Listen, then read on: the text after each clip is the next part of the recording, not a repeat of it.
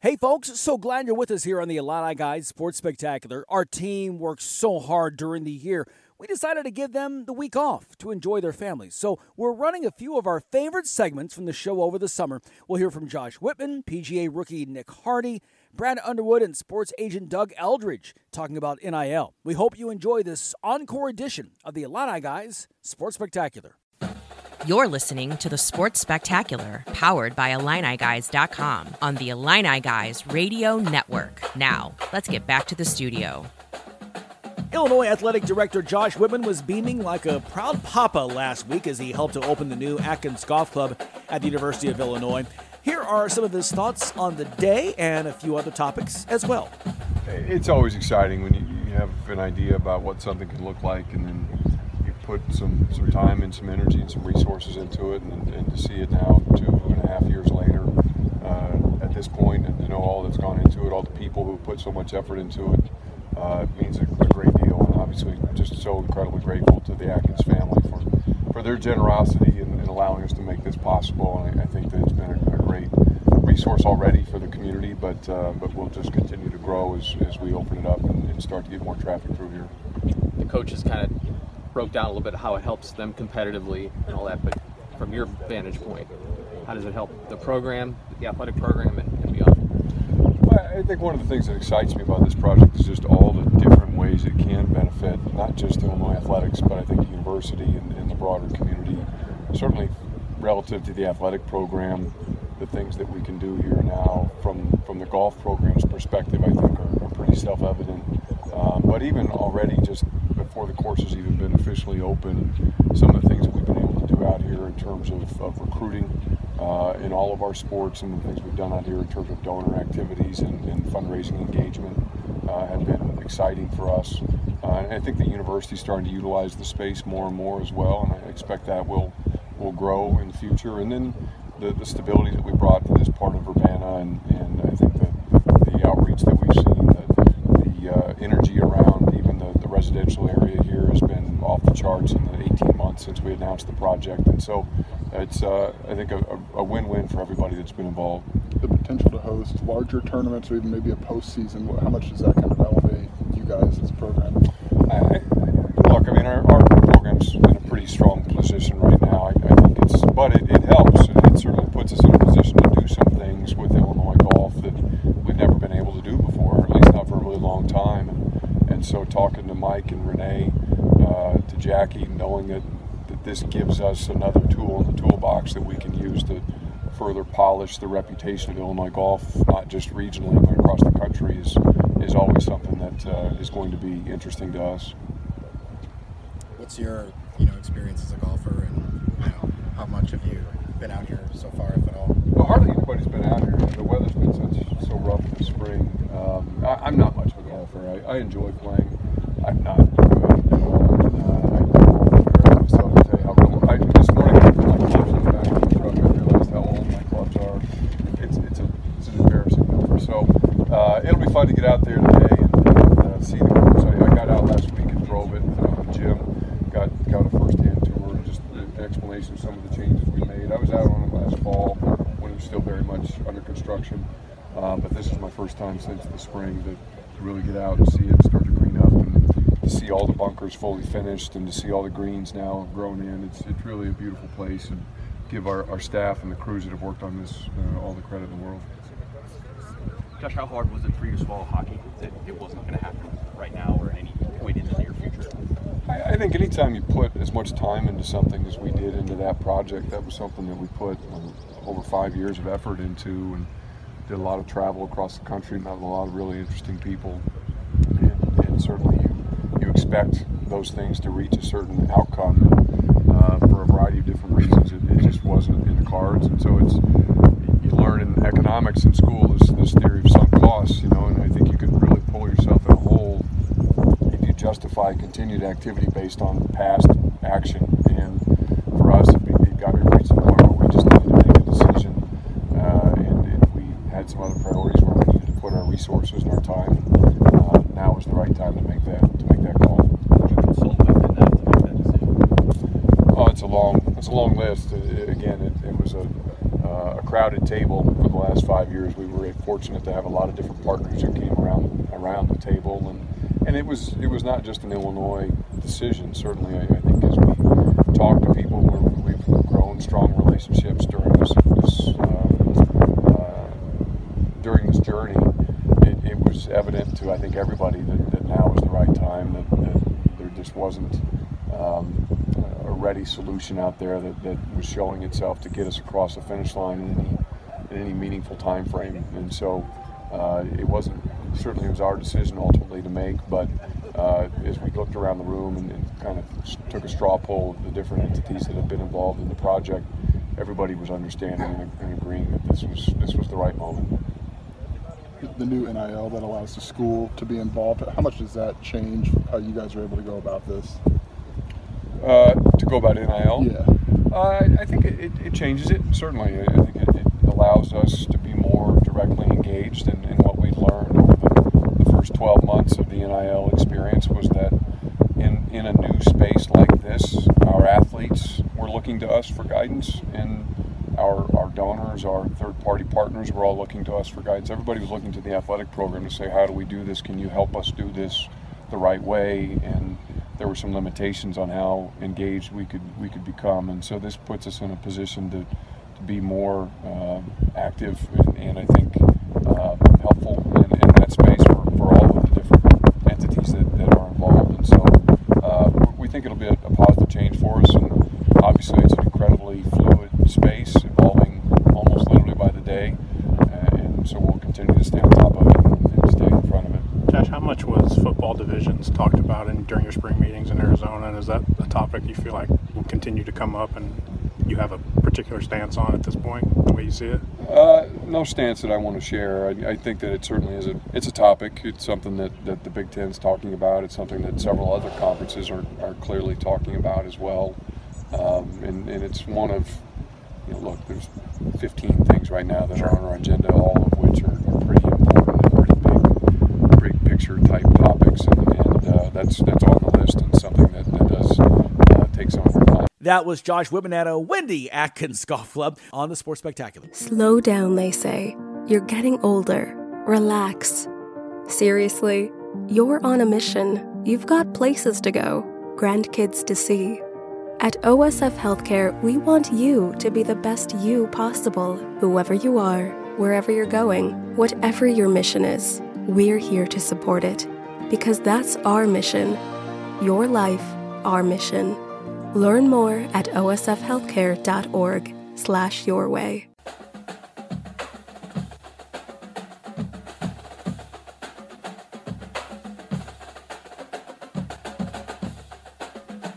Right back here on the Illini Guys Sports Spectacular, Larry Smith, Brad Sturdy, and Mike Hegley. And joined on this Newsmaker line presented by Busey Bank by none other than Nick Hardy, the Illini alum who had the huge weekend last week at the U.S. Open. And right now he is uh, competing in Hartford uh, as we speak. Hey, Nick, welcome to the show.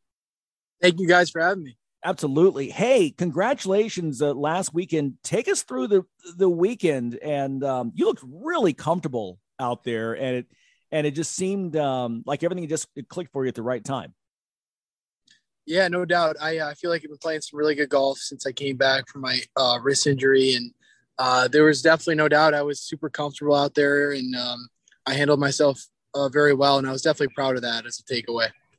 Nick, I have to ask, like, you see these things, and you see you guys hit these shots, and everybody's like, "Yeah, oh, what a great shot! You hit it close." How people don't understand how difficult that course is for the US Open. I mean, for an average golfer, if you could shoot like 120, it'd be a great day, right? I mean, this is that that course is just just uh, so difficult.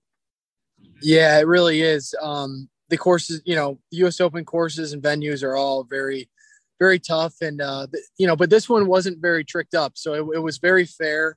Um, it was just brutal test, but very fair. So that's that's what I really enjoyed about this one. I thought the USGA did a great job in setting the course up and making it a really fair test and just trying to identify the best players that given week. Talk a bit about kind of your experience um, since you were at Illinois. You mentioned the wrist injury and, and kind of explain to people. Um, I, I, think the average fan is like, well, I golf and he's just really good at it. But I mean, it, this you've put a lot of work in and and continued to do so. Yeah, there's no doubt. It's been uh, my whole career has been sort of a little mini evolution. I, I've just kept on getting a little better and a little better, and um, I've definitely worked really hard at it, especially in college and after college. Now I've been a pro for four years, so it's uh, it's definitely been a process to get to this point, and um, I'm hoping I just uh, keep on climbing. Nick, just how and the other thing, you know, talking about that process and getting keeping climbing, I don't think people quite understand how difficult it is to even get on. You were on the Korn Ferry tour, had to earn your card to get on the PGA tour, and just how difficult because those guys on the Korn Ferry tour are like really, really good guys. I, I watched you play last year um, up at the Glen Club, and and you were playing. I mean, there were guys who were big names. I think you know, big name guys who who had just you know come down off the PGA tour, guys who'd won you know championships on the PGA tour, now are on the Korn Ferry tour. Plus, all the best college players coming out are going there. So, how what's that grind like for you when you're on that Korn Ferry tour and just trying to get over that hump? Yeah, you know, professional golf in general is the deepest it's ever been, and it's just really hard in general to get any status anywhere.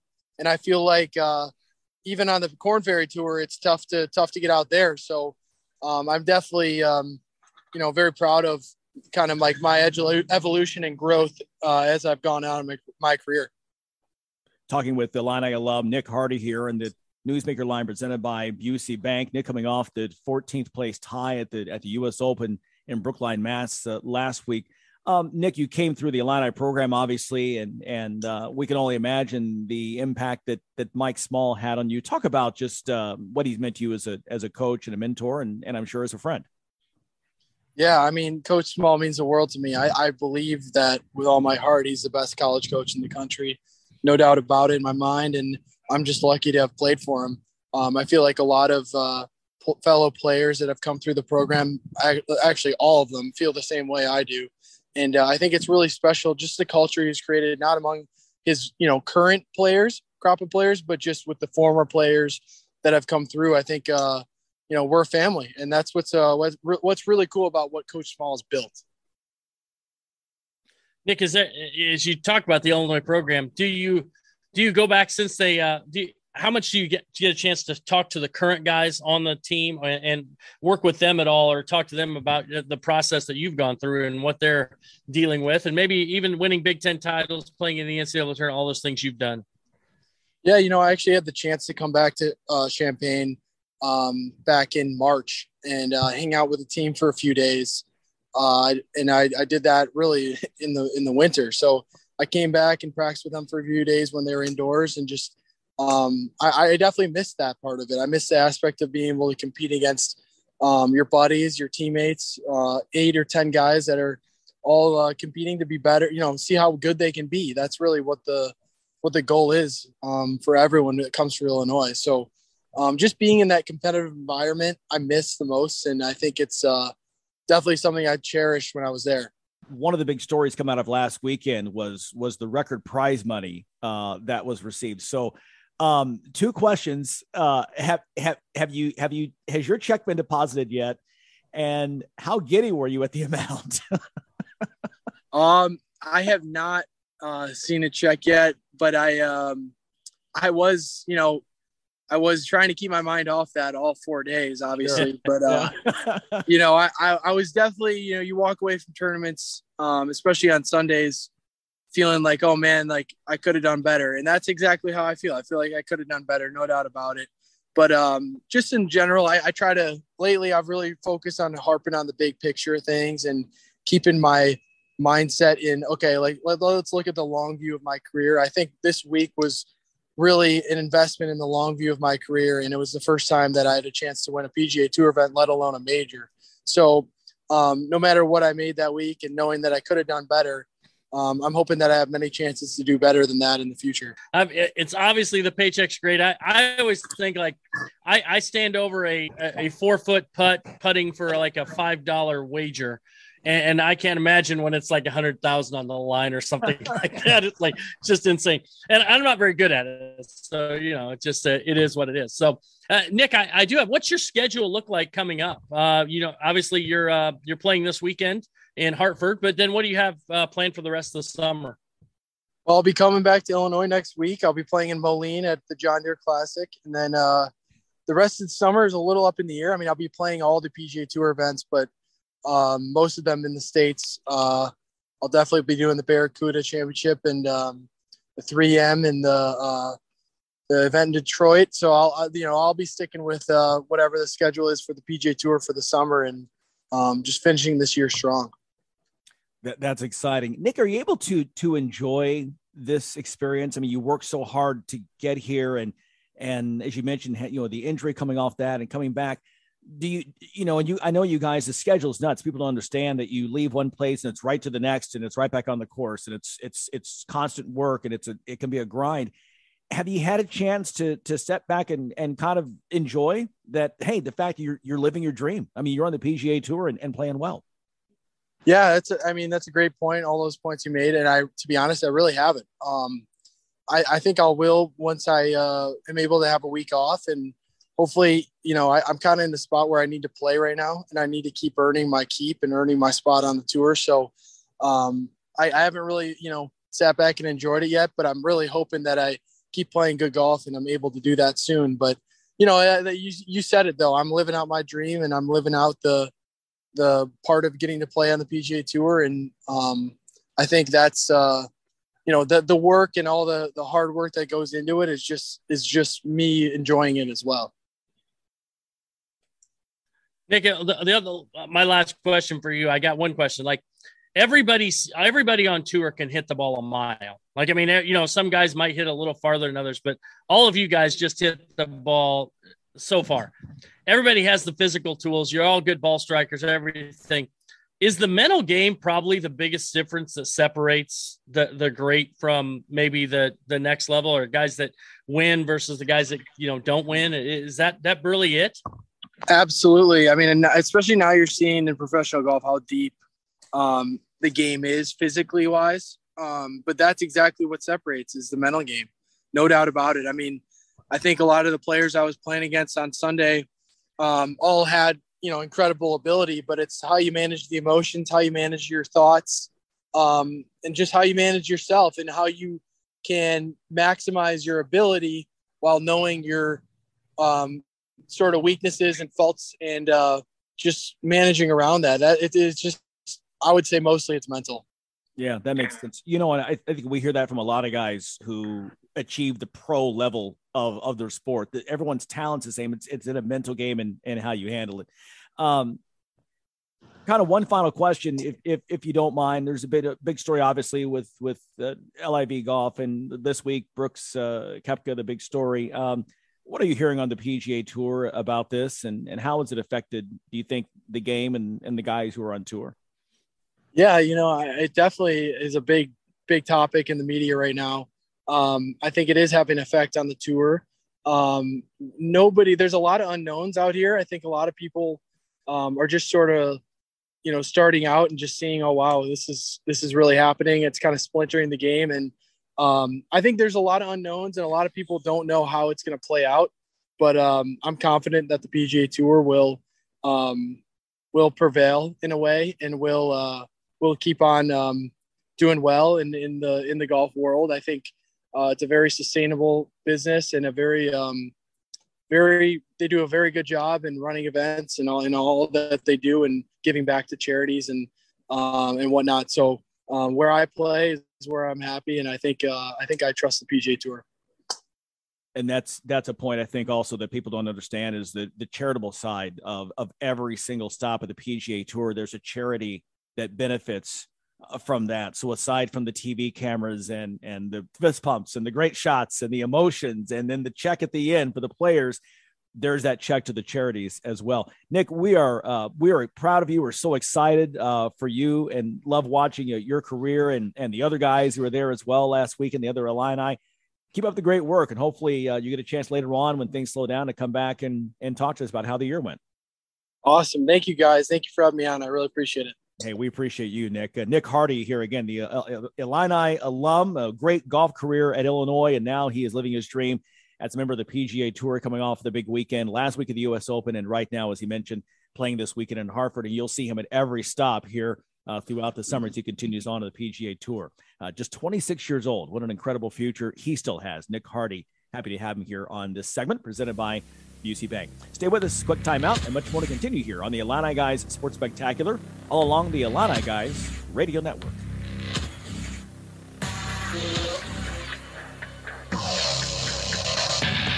At Busey Bank, we understand you have a vision for your future, and we're committed to helping you achieve your dreams.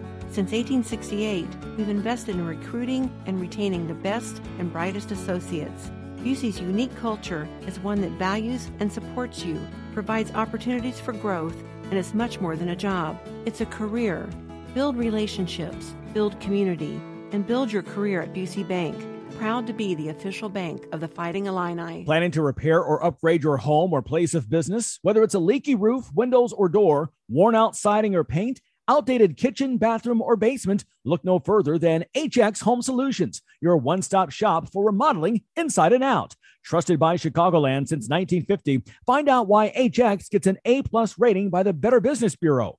Call today 224 880 6000. That's HX Home Solutions. 224 880 6000. Mention code NCAA and schedule your free estimate. Once again, 224 880 6000. HX Home Solutions.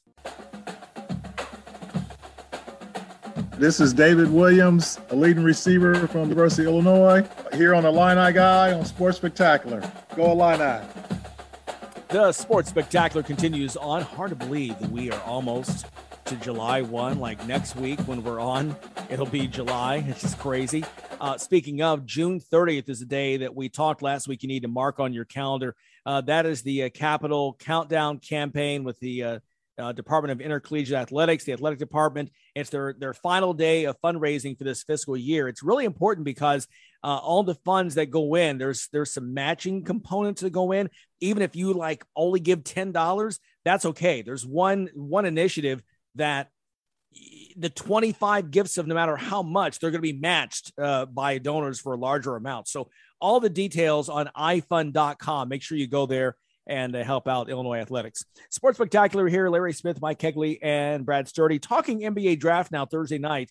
Um, some surprises at the top, I guess, a little bit of a surprise because all during the day, um, all the pundits said Jabari Smith going number one to Orlando, and then poof, a bit of a change. It was entertaining for the most part, at least in the um, uh, in the first round. Yeah, I thought that you know a lot of people had thought Jabari Smith for a long time was going to be the number one pick. Uh, uh, in the last couple days, it seems like uh, Paolo Banchero had kind of things had shifted where he was going to be. You know, he was definitely in consideration there.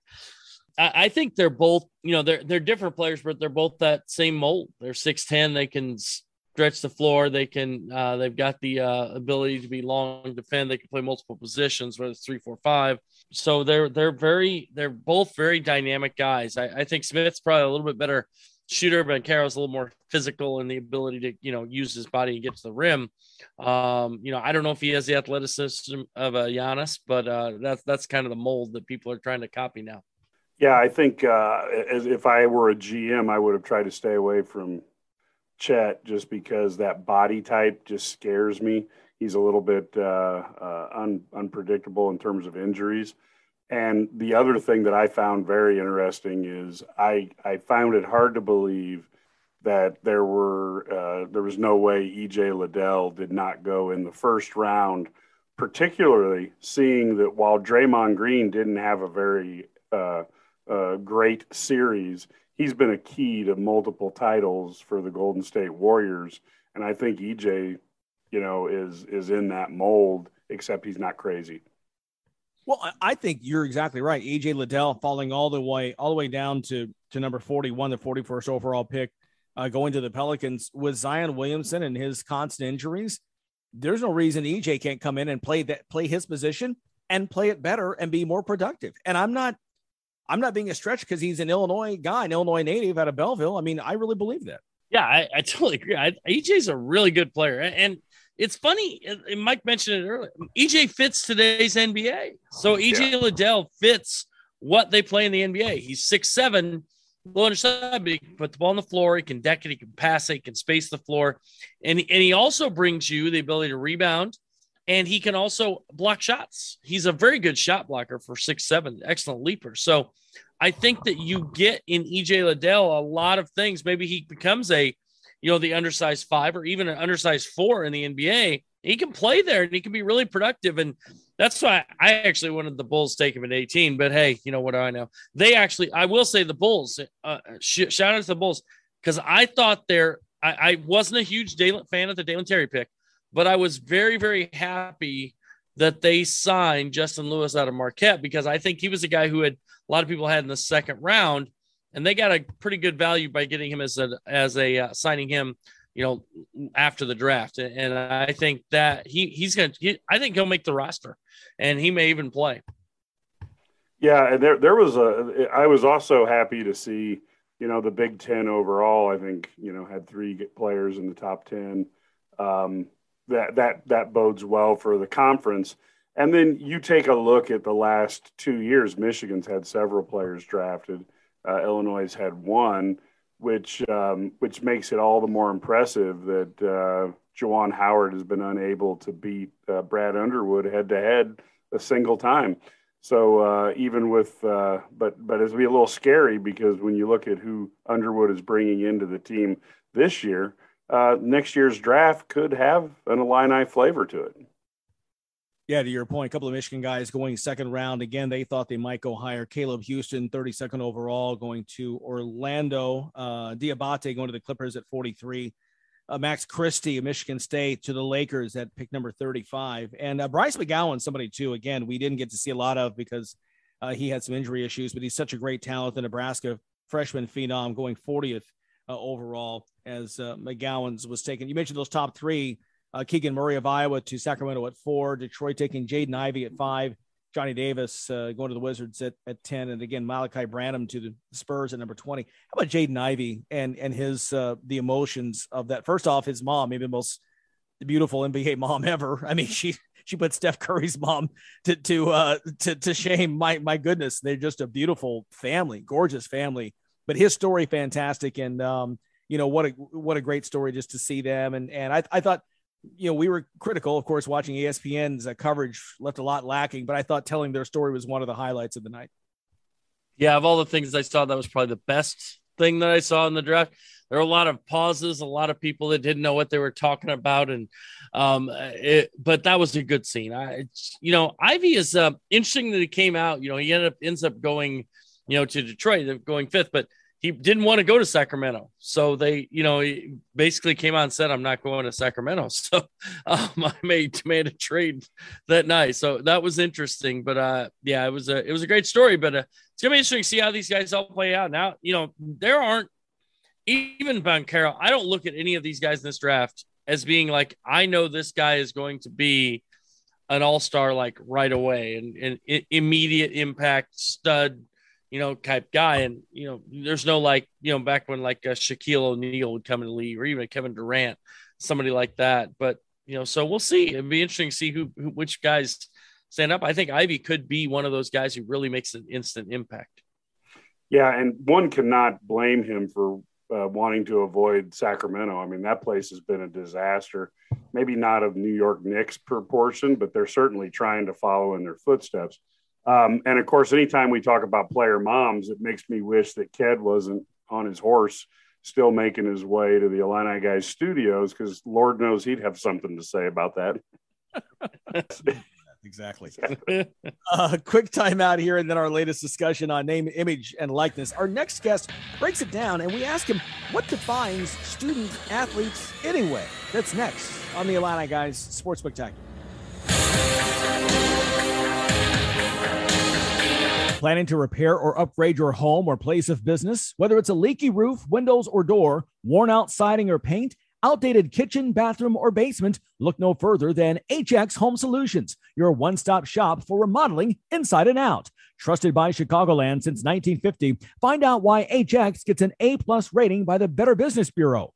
Call today 224 880 6000. That's HX Home Solutions 224 880 6000. Mention code NCAA and schedule your free estimate. Once again, 224 880 6000. HX Home Solutions.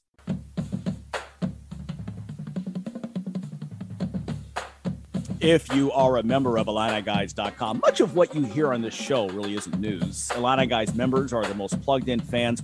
Our insiders just do a tremendous job of keeping everyone in the know Kedrick Prince coming up next hour to talk recruiting. Matt Stevens will give his analysis on how these latest football commits fit into Bret Bielema's scheme. Free seven day trial. Check it out at IlliniGuys.com. Our game changer line presented by OSF Healthcare. We've spent a lot of time in this space talking about NIL, name, image, and likeness, and we will continue to do so. Joining us now, Doug Eldridge. He's a lawyer, sports agent, founder of the DLE agency, and founder of the Achilles public relations firm as well. Uh, he's a smart guy, in other words. And he's also one of the leading authorities on sports business. He joins us now here in the Sports Spectacular. Doug, welcome to the show. Hey, it's a pleasure to be here, guys. Thank you for having me. Absolutely. I, I want to start with um, your thoughts on how NIL has changed the game in your perspective now that we're coming up on its first birthday next week. Yeah, you know, in, in many ways, this last year within the context of NIL has, has kind of passed in dog years. It has gone so fast and so much ground has been has been covered that it's almost hard to judge it on the typical 12 month cycle. In that in that sense, I can remember very well when this broke on the Supreme Court.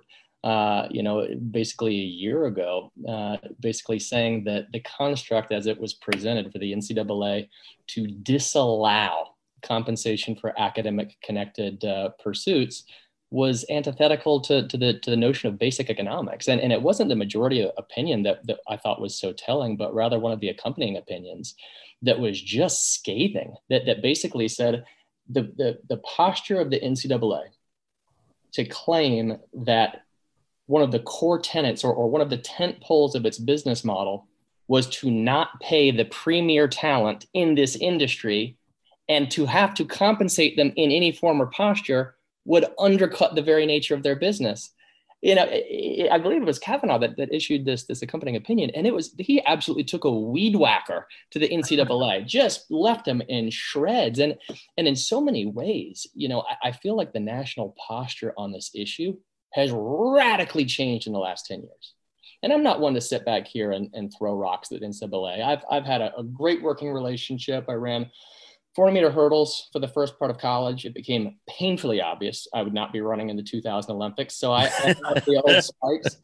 But then afterwards, you know, after undergrad and law school, and after I left, uh, you know, the government and hung out my own shingle, I, I was able to develop a working relationship with the NCAA specific to how to better regulate agents so that talented athletes wouldn't compromise their eligibility because of the actions of you know sometimes unscrupulous agents. So in the interest of full disclosure and context, I've always had a good relationship with the NCAA. Now, that being said, that certainly doesn't mean that I've always agreed with their position or posture, and I'm not alone in that regard. I have seen over the last 10 years, because I've been working in the sports space for this marks 15 years, if you can believe it. And I've seen the national pulse on this issue change a complete 180, not just in the last 15, but more specifically in the last 10. And the dial's have really been cranked up in the last five. And I think that decision a year ago is really emblematic of the national sentiment.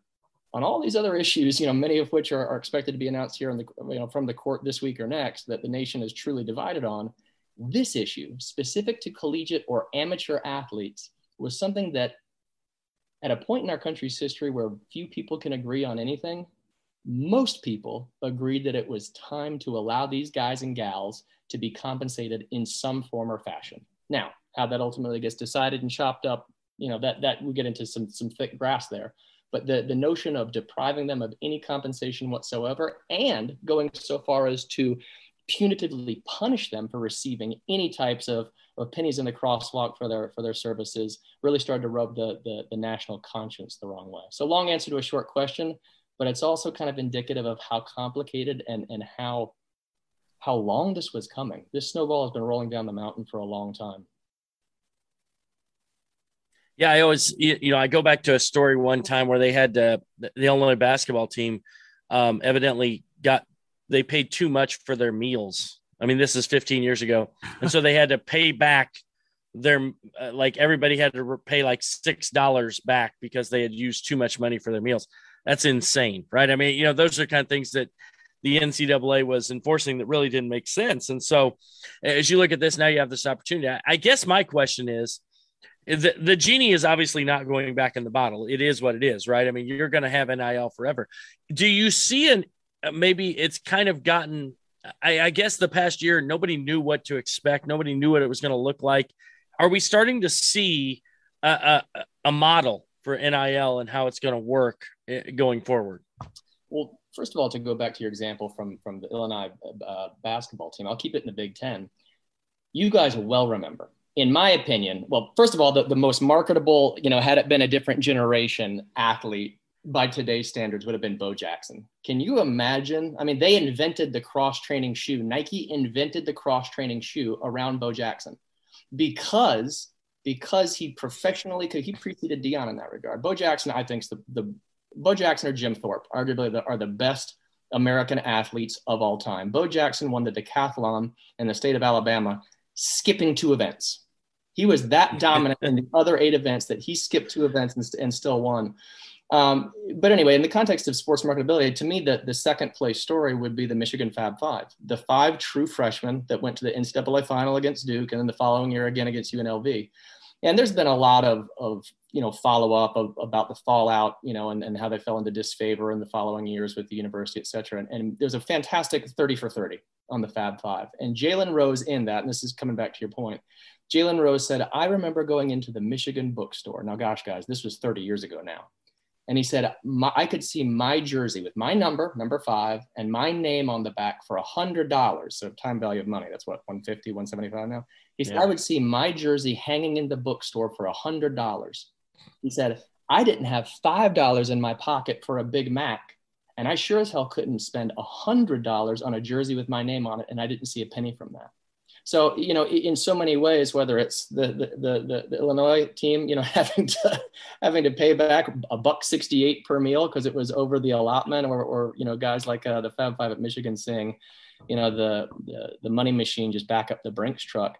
That's really been indicative of the NCAA model. And I'm going to come back to your question, but you have to remember, just as a preface and context, the term college athlete, or excuse me, student athlete, is a made up term.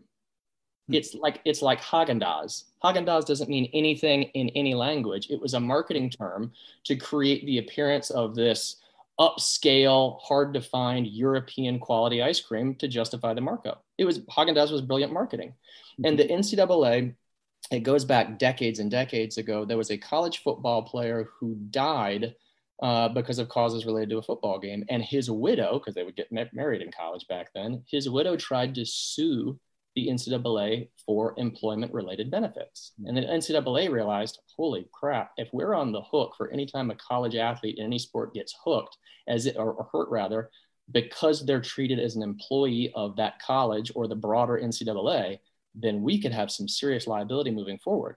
And so they tried to disqualify them from the employer employee construct by defining them as amateurs. But you couldn't just say amateur so they created the term student athlete, full time student, part time athlete, thereby underscoring their amateurism. And so that really got into the into the national parlance. And so all the way down to the elementary school level, this is Johnny, my t-ball player he's a student athlete right and so that became part of our vernacular but it was actually created by the pr and legal team for the ncaa you know decades and decades and decades ago. So how that you know how that daisy chains back to today and and the genie being out of the bottle and whether or not we're starting to see the the wet cement slowly harden in terms of form and, and function moving forward you know i think it's going to be i think there's going to be a market sort. I think there's going to be a realignment and uh, i think a lot of the components that you see right now and i'll be more specific in a second i think a lot of the components that you see right now are going to be eliminated and then it's going to be a realignment of what's left. So it's almost a process of elimination. If you got five things, cut out three, and now let's look at the two that are remaining. Because you know, I, I think I think you saw a little bit of a needle spike what a month ago uh, in in the drum up to SEC media when you when you had uh, Jimbo Fisher and Nick Saban and and some some grenades that were lobbed back and forth there. Um, and I mean, you guys know that there's always been agents are the first to be vilified, but at the collegiate level, you know, they're they're, they're long preceded by the boosters. And and I'm not saying it's right or wrong, but you know that has been um, that has been the business model for for however long. It is what it is. There are some things that are hard to regulate, some things that are easy. The problem, and, and you can even take it out of the sports context, like if you depose a, a, a you know a brutal regime in another country, and don't replace it with something else, then then that vacuum, something will fill that vacuum, right? In the absence of structure and order, something, and sometimes even worse, will fill it. Who knows? And I'm not drawing a direct parallel or trying to make a subversive political point. I'm saying just taking it out of the sports context. Well, so too is the same. Everybody knew that the NCAA construct, that the hierarchy. I mean, it wouldn't really be an org chart in the in the pyramid sense. It was really just a, a phone pole that was the NCAA and everybody else was at the bottom. It was pretty binary they knew it was imbalanced, but nobody had a clear system, you know, to replace it. If we're going to depose this system, here's what we're going to put in place in the interim. Instead, it essentially became, for lack of a better word, the wild, wild west. Anything goes, so long as it's not maybe a short list of things like uh, tobacco products or maybe CBD products, because that might go, you know, antithetical to the drug testing protocol or you know, if we're a Coca Cola school, maybe you can't do Pepsi. But there was essentially a very, very narrow no fly list, mm-hmm. right? And, and the, the way it was, you know, simply explained at the time, at least in the sports business realm, was these guys aren't being paid to be, just stay with football for a minute, they're not being paid to be a football player. They're being paid for their marketability off of the field, right? Because people were, people had the, the, the misunderstanding that, oh, well, now college players are getting paid. The reality is a small, small, small, small fraction of players are actually, uh, well, everybody's eligible, but marketable, are actually interesting, are actually needle movers, can actually improve a business. I mean, there's a, my dad used to say, you know, there's a difference in a, in a gift and an investment. An investment, you you tend to see some form of return on that. A gift is that twelve dollar check your grandmother sends you, you know, every birthday. You know, that's that's a gift, that's a write off. But an investment, you want to see something back on it. And there's only a, a narrow sliver of the proverbial pie chart when it comes to collegiate athletes that can move that needle as it relates to a viable investment for a local business. Now, you're also seeing it at different scales, right? Like the USC or the Oklahoma or the Miami kids, or as is alleged by Coach Saban, you know, even down to A and M. When you have when you have a booster base that is hungry to see success, and they have their own businesses, and I'm able to run it through the grist mill and get it all ground up. And this is my consulting firm, you know, just like back with Tiger, you know, our core values are fortitude, vision, and discipline. And I think our our star, you know, left tackle embodies all of those things for all the injuries that he's gone through. And so we want to pay him fifty thousand dollars over the course of the next eighteen months for scheduled social media posts, you know, one speech at our at our annual conference, and some signed whatever. Well, if that's actually run through the process and it doesn't violate anything, you can claim that it's not right, but that doesn't mean it's wrong. And so now what you start to see, guys, is the booster play an even larger role than it ever did. Right? How deep is your alumni base? How you know how diverse are their industries and their companies? How aggressively are they willing to support it? Because we're dealing in macro terms as, as, it relates to enforcement. There are very few things that superficially you would say, eh, violation, right? Now, this is great for the college athlete. This is fantastic because they're getting an, an, an amplitude of opportunity. But I do think you're going to start to hear more and more universities speak up and say, hey, we're at a competitive disadvantage, irrespective of whether any athletes or boosters, but sticking to athletes, are breaking any rules. And I think eventually you'll find enforcement. Now, the NCAA would love for that to come from Congress on a national level, but you have half of Congress that say, heck no. You know, we are conservative, we're federalist. This is not something that should be regulated nationally. Each state should choose its own rules for this. Well, then it really becomes an issue, right? Because now you have kids not just shopping which football program produces more pro prospects, but which state are these schools located in and what is the state specific regulation on this? So it's you know it's layers of the onion not to give you an indirect answer but i, I don't think that we're close to seeing a final form yet i think what we'll start to see are certain pieces fall off and that's why i said it's almost you know a process of elimination I think another year from now, we'll take a look at what is left. And, you know, by virtue of attrition and, and, and evolution, you know, whatever's left will, will form kind of the tent poles of the new model moving forward. But I tell you who's, who's, who's really going to be a passive voice is the NCAA because they've lost their teeth. You know, they're never going to get a seat back in the captain's chair, at least not in the context of the, you know, in the form and fashion that they used to have. Yeah, I would, I would totally agree with that. The one that I do have a question about uh, you know, we, we, you mentioned the Texas A&M thing with Jimbo Fisher. I, I think recruiting has changed a lot, especially at the high major level, because everything appears to now be transactional almost. And I talked to college coaches this past weekend, and that was kind of the word that kept coming up. It's transactional. Instead of being like building a relationship, getting to know this person, it becomes almost a it, recruiting is just different. It's not about the visit to campus. It's not about this. It's about you know what's the transaction about what's the nil possibilities and so forth it does that make it um, does that change the playing field a little bit or, or change things there uh, it very much does but i i know digging digging in right on the point that you made I, I think over the last 10 years and you can go farther but just keeping it the last 10 you've seen kind of a three three stage progression 10 years ago the big flex by universities was showing their stadium.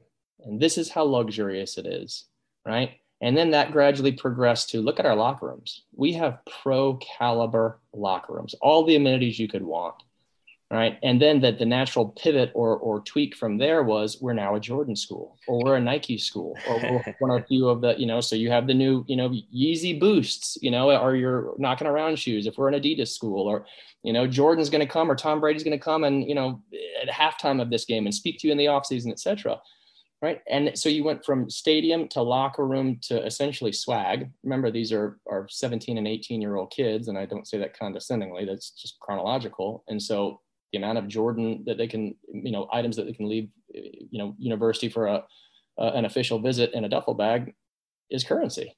And now to your point that it has now gone to the, to the level of, okay, NILs in business, product is great, but everybody on the roster gets that. What am I getting in that, that, that jingles or folds? You know, what, what's, what's in it for me and what can you guarantee? It's not just, oh, well, we have a diverse you know booster base or you know we're, we're located in, a major market where there are a lot of corporations and businesses that are that are likely or at least somewhat inclined to support you from a from a sponsorship or endorsement standpoint.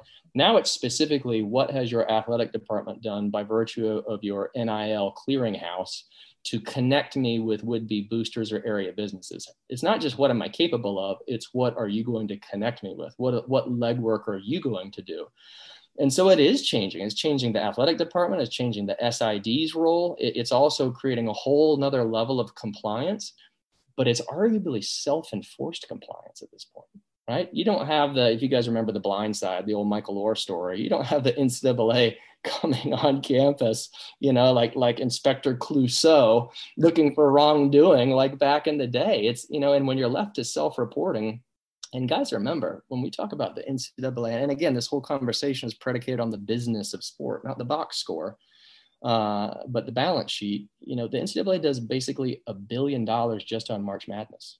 Right. Just on the the you know what three week Larry three week uh, long uh, basketball tournament in March and April. Yeah you know and that's that's not including because obviously the two revenue sports are, are, basketball and football mm. across across the collegiate landscape. That doesn't include the football season or the bowls or anything else. In college. Yeah you're exactly right. So it's so it, we're talking about a, a, billion dollar endeavor. You're talking about and i mean you guys can fact check me on this but you know a&m's stadium expansion which i think was a decade plus ago that was what 200 300 million dollars to expand the stadium. And primarily it's not like they doubled the capacity but like luxury boxes and and you know amenity updates and stuff like that we're we're talking about zeros and commas.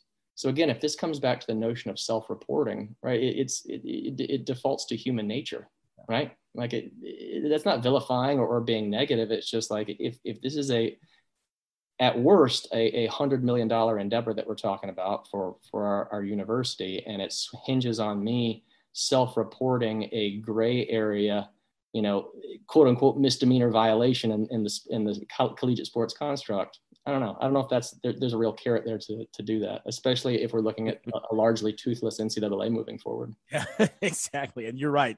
As you said earlier, they have uh, have lost that power. Uh, Doug Eldridge, you can follow him on Twitter at DLE Agency and at Achilles underscore PR. Um, he is uh, does a lot of things, as you said, a lawyer, uh, public relations, and and a good friend of the show here. A lot of uh, information in sports business. G- Doug, good to talk with you, and uh, definitely come back and talk to us again. Guys, it's my pleasure. I, I love what you're doing, and this is a topic that is really going to evolve. You know, because we're we're seeing now the College World Series. A lot of these guys now coaches are wading in. You're seeing Saban and Deion, although maybe not in the future, uh, appearing in insurance commercials together. But but but you know, personnel at virtually every level are getting into this game. Uh, and so I think this is going to be a topic that that we'll definitely revisit. But I'd love to come back anytime. Thank you for having me. And like I said, a huge fan of the show. Awesome, Doug. Appreciate that. Doug Eldridge of Achilles Public Relations, also the DLE agency. Uh, glad you're here with us. This segment presented by OSF Healthcare. Hour number one is in the books. Stay with us. We talk Illini football up next, and still on the way, Adelia McKenzie. We find out if she's still wearing deodorant to practice. Be be nice. It's a she's she's like her daughter, right, Brad? It's it's okay. That's correct. Yeah, the Illini gal. That's right. She's the Illini gal. Much love to Adelia. This is the Sports Spectacular, all along the Illini Guys Radio Network. Slow down, they say. You're getting older. Relax. Seriously, you're on a mission. You've got places to go, grandkids to see. At OSF Healthcare, we want you to be the best you possible, whoever you are, wherever you're going, whatever your mission is. We're here to support it because that's our mission. Your life, our mission. Learn more at osfhealthcare.org slash your way. Just in case you're just joining us, this is an encore presentation of the Illini Guy Sports Spectacular. As our crew takes the week off, some of our favorite segments from the summer, including our football roundtable, as we sum up the offseason and get ready for Wyoming in just a few weeks. You're listening to the Sports Spectacular, powered by IlliniGuys.com on the Illini Guys Radio Network. Now, let's get back to the studio. Hour number two here on the Illini Guys Sports Spectacular. Larry Smith, Brad Sturdy, Mike Kegley, and uh, joined right now by Matt Stevens. He's Illini football writer and analyst, and Kedrick Prince, IlliniGuys.com director of recruiting.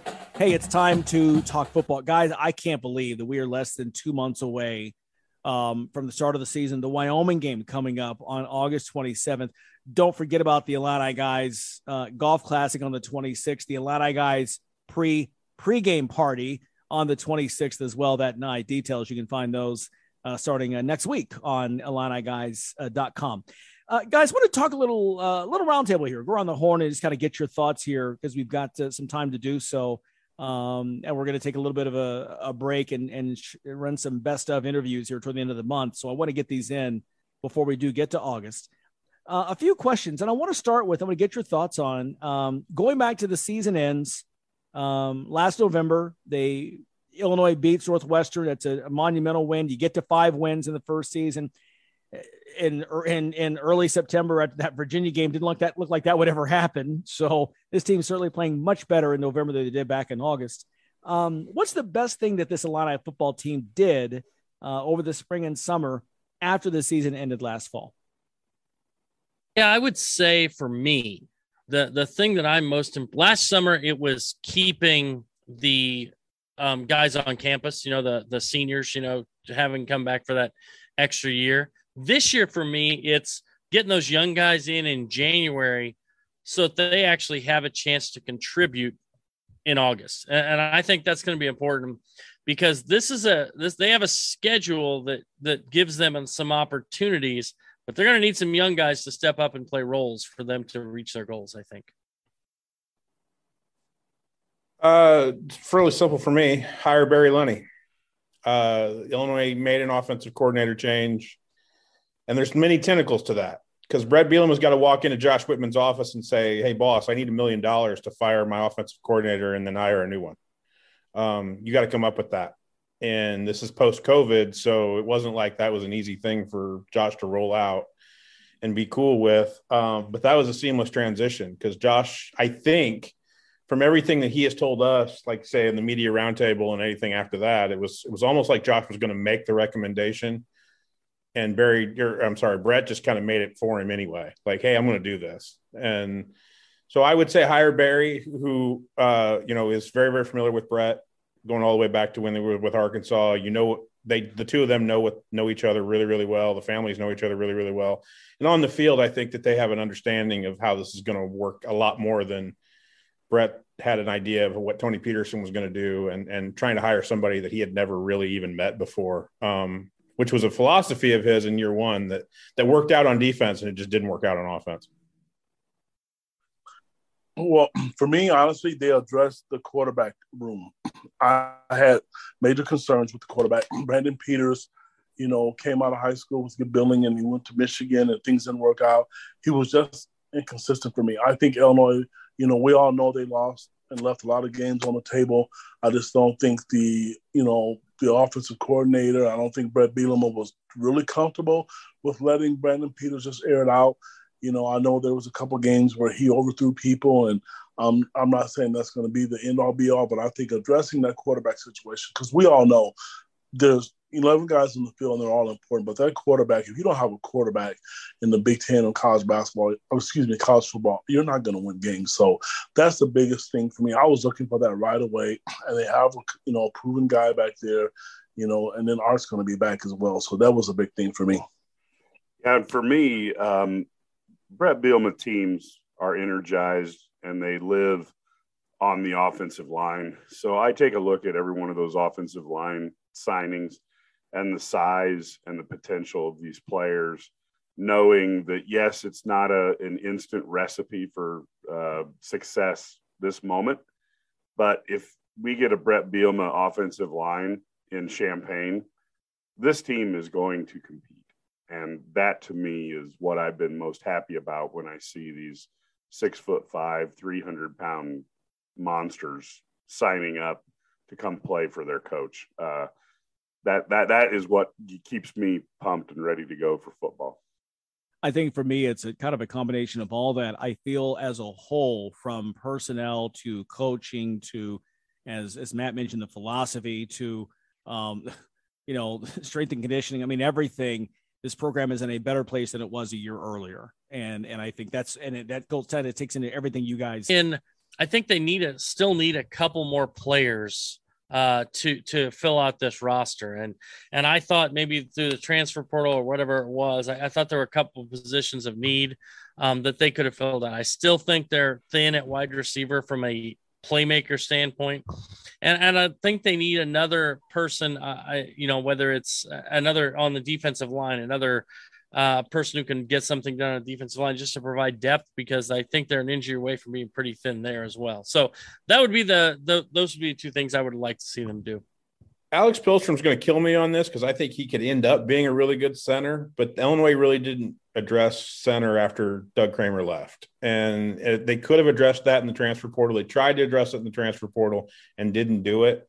Um, sure, I would have loved for him to go get a wide receiver out of the portal but that that market was so barren for Illinois that it just probably wasn't even going to be worth it. Um, so those were the two things I thought they would do in the portal that I, I really wish they could have or or should have done. But if Alex Pihlstrom works out at center, then we don't have to really even worry about it. That's that's the key for me.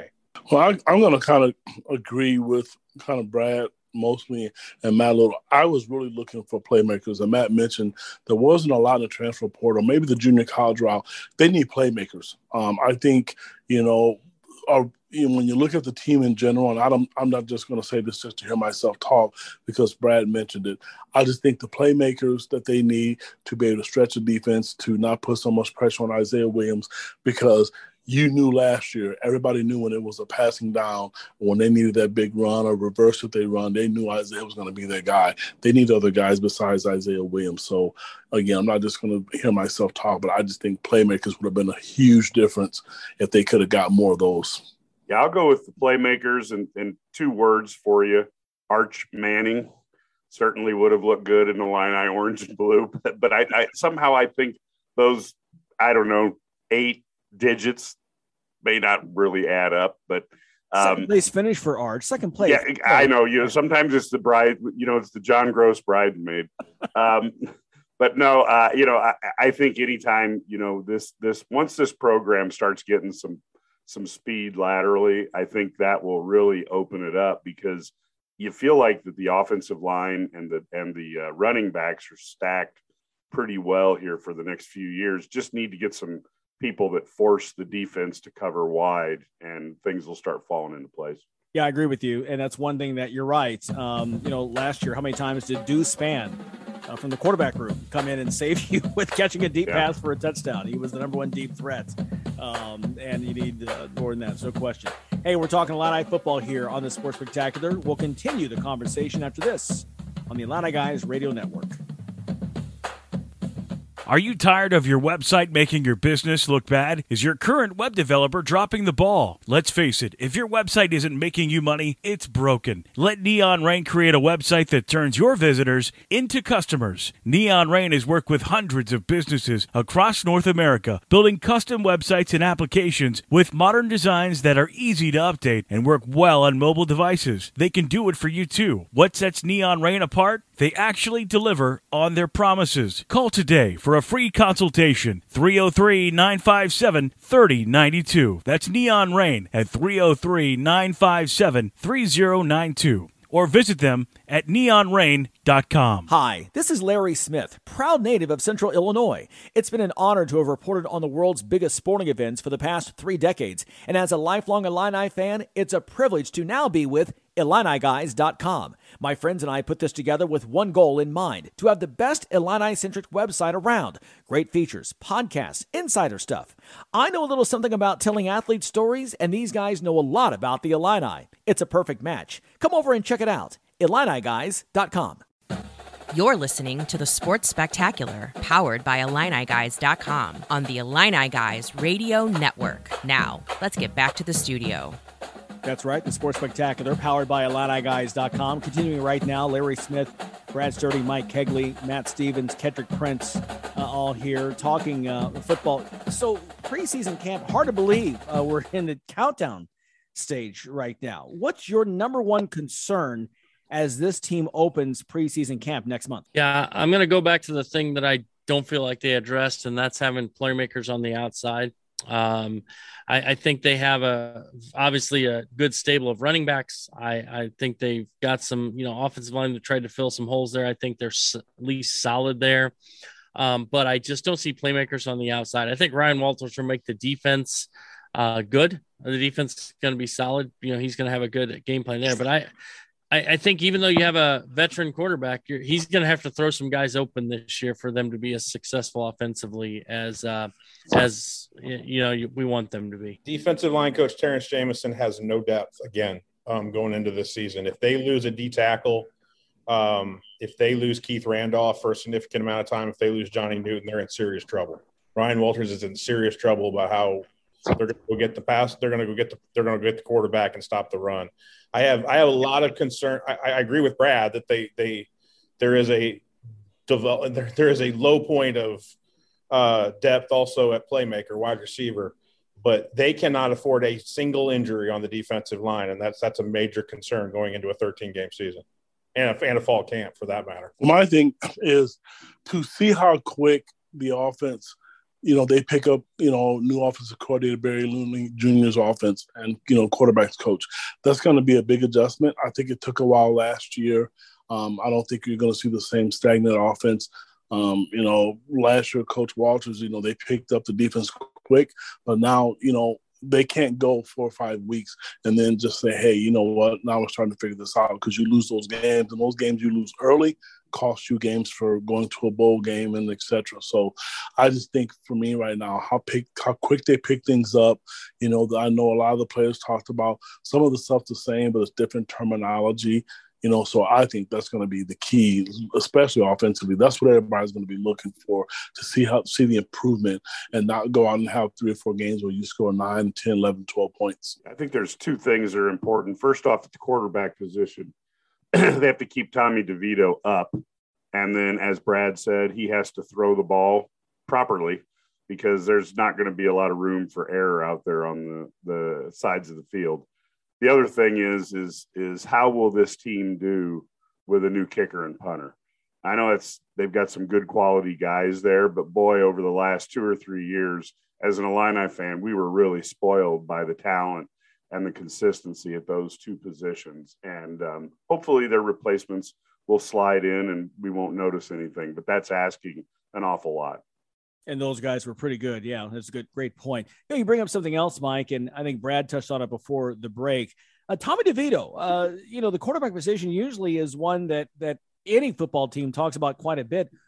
We haven't spent a lot of time talking about the transfer coming in from Syracuse. Um, your thoughts from possibly, I know Matt's been to practice, what he has seen, what you guys have heard. Your thoughts is Tommy DeVito the guy to get this team over that proverbial next hump and possibly into a bowl game. Is is he the guy that gets it done? Yeah, I think DeVito could be that guy. I think he's got the potential. Obviously, he's got experience. He's got the ability to, uh, you know, throw the ball down the field uh, and extend. Maybe uh, also he has some. He's he's a veteran. He's smart. He knows how to play, and I think that's what they need from that quarterback position someone who can do those things and manage a game as well as you know make plays when they need to win at the end barry lunney you know this spring was asked about you know a quarterback controversy or a competition going into fall camp with art sitkowski um, and tommy devito and he answered the question mentioning tommy devito three times um, so Art Sitkowski, until I see him throw and make, you know, a, a, throw that is on a shoulder that is fully healthy, I have no opinion of that that that kid other than I know he's tough and he's a quality backup if something were to happen to Tommy. But and I do think he's going to get an opportunity. But Tommy, Tommy, I think was brought in for a reason. I think he'll he he's he's going to be your starting quarterback, and it's going to take an awful lot for him to to lose that job. Well, for the fans out there that you know listen to my podcast, I talked to a assistant football coach, and he made the comment to me off air that when people see this Tommy guy play, they're going to be surprised. He is going to be, according to this coach, the difference in two and three football games. He's that impressive because he can throw it. They just have to have guys go get it. They're not just going to just be an, an offense where they just throw the ball 40 times. But I'm going to tell you, for a coach to know and, and the entire staff is believing in him. And like Matt mentioned, they don't bring a guy like that in to sit. You know, he's going to have to earn it. But I'm going to tell you, this came directly from a coach. This kid is going to be good enough to where they think they can win at least two or three more games with him just alone. That's what we need. We need a Tommy Gunn, not a Danny DeVito. So um, I'm all for seeing what he can put out there on the on the field because we we you know we grew up let's face it, we all lived in an era with Jack Trudeau, except for Matt, who's too young to real remember this. But you know, you had you had Jack Trudeau and you had Tony Eason and you had Jeff George. Let's let's hope that Tommy's the first step towards getting back to that because that was a lot of fun too. I sat in my living room in Ogden, Illinois, with my father and watched Jeff George win a game on ABC in the LA Coliseum. Right? Did he tell? Did he tell you that though? Did I'm he not tell you that, or do you remember it? I remember sitting there Oh, watching okay. it on, on my living room floor, like Okay. while my dad sat in the high chair and, I, and drank a beer, and I sat there and, and drank a root beer. So like I, I I'm not that. I'm Who not was that- in the high chair again? Was it you or? No, it was uh, it was the big leather chair that I never got. to Okay, sit in. okay, That's that's that was my dad's chair. Dad's chair. Oh, I love it. I love it. You know, it's funny. I was ready to, ready to jump in, and Matt Matt defended himself well. Matt, there you go. Nice. Don't take nothing off this guy. Um, 38. I am not. I, mean, I didn't just come out of college. Like, I'm not that young. I'm not that young. compared to us, because we're ancient. Yeah, he's Oh. just comparing you to us, man. That's all.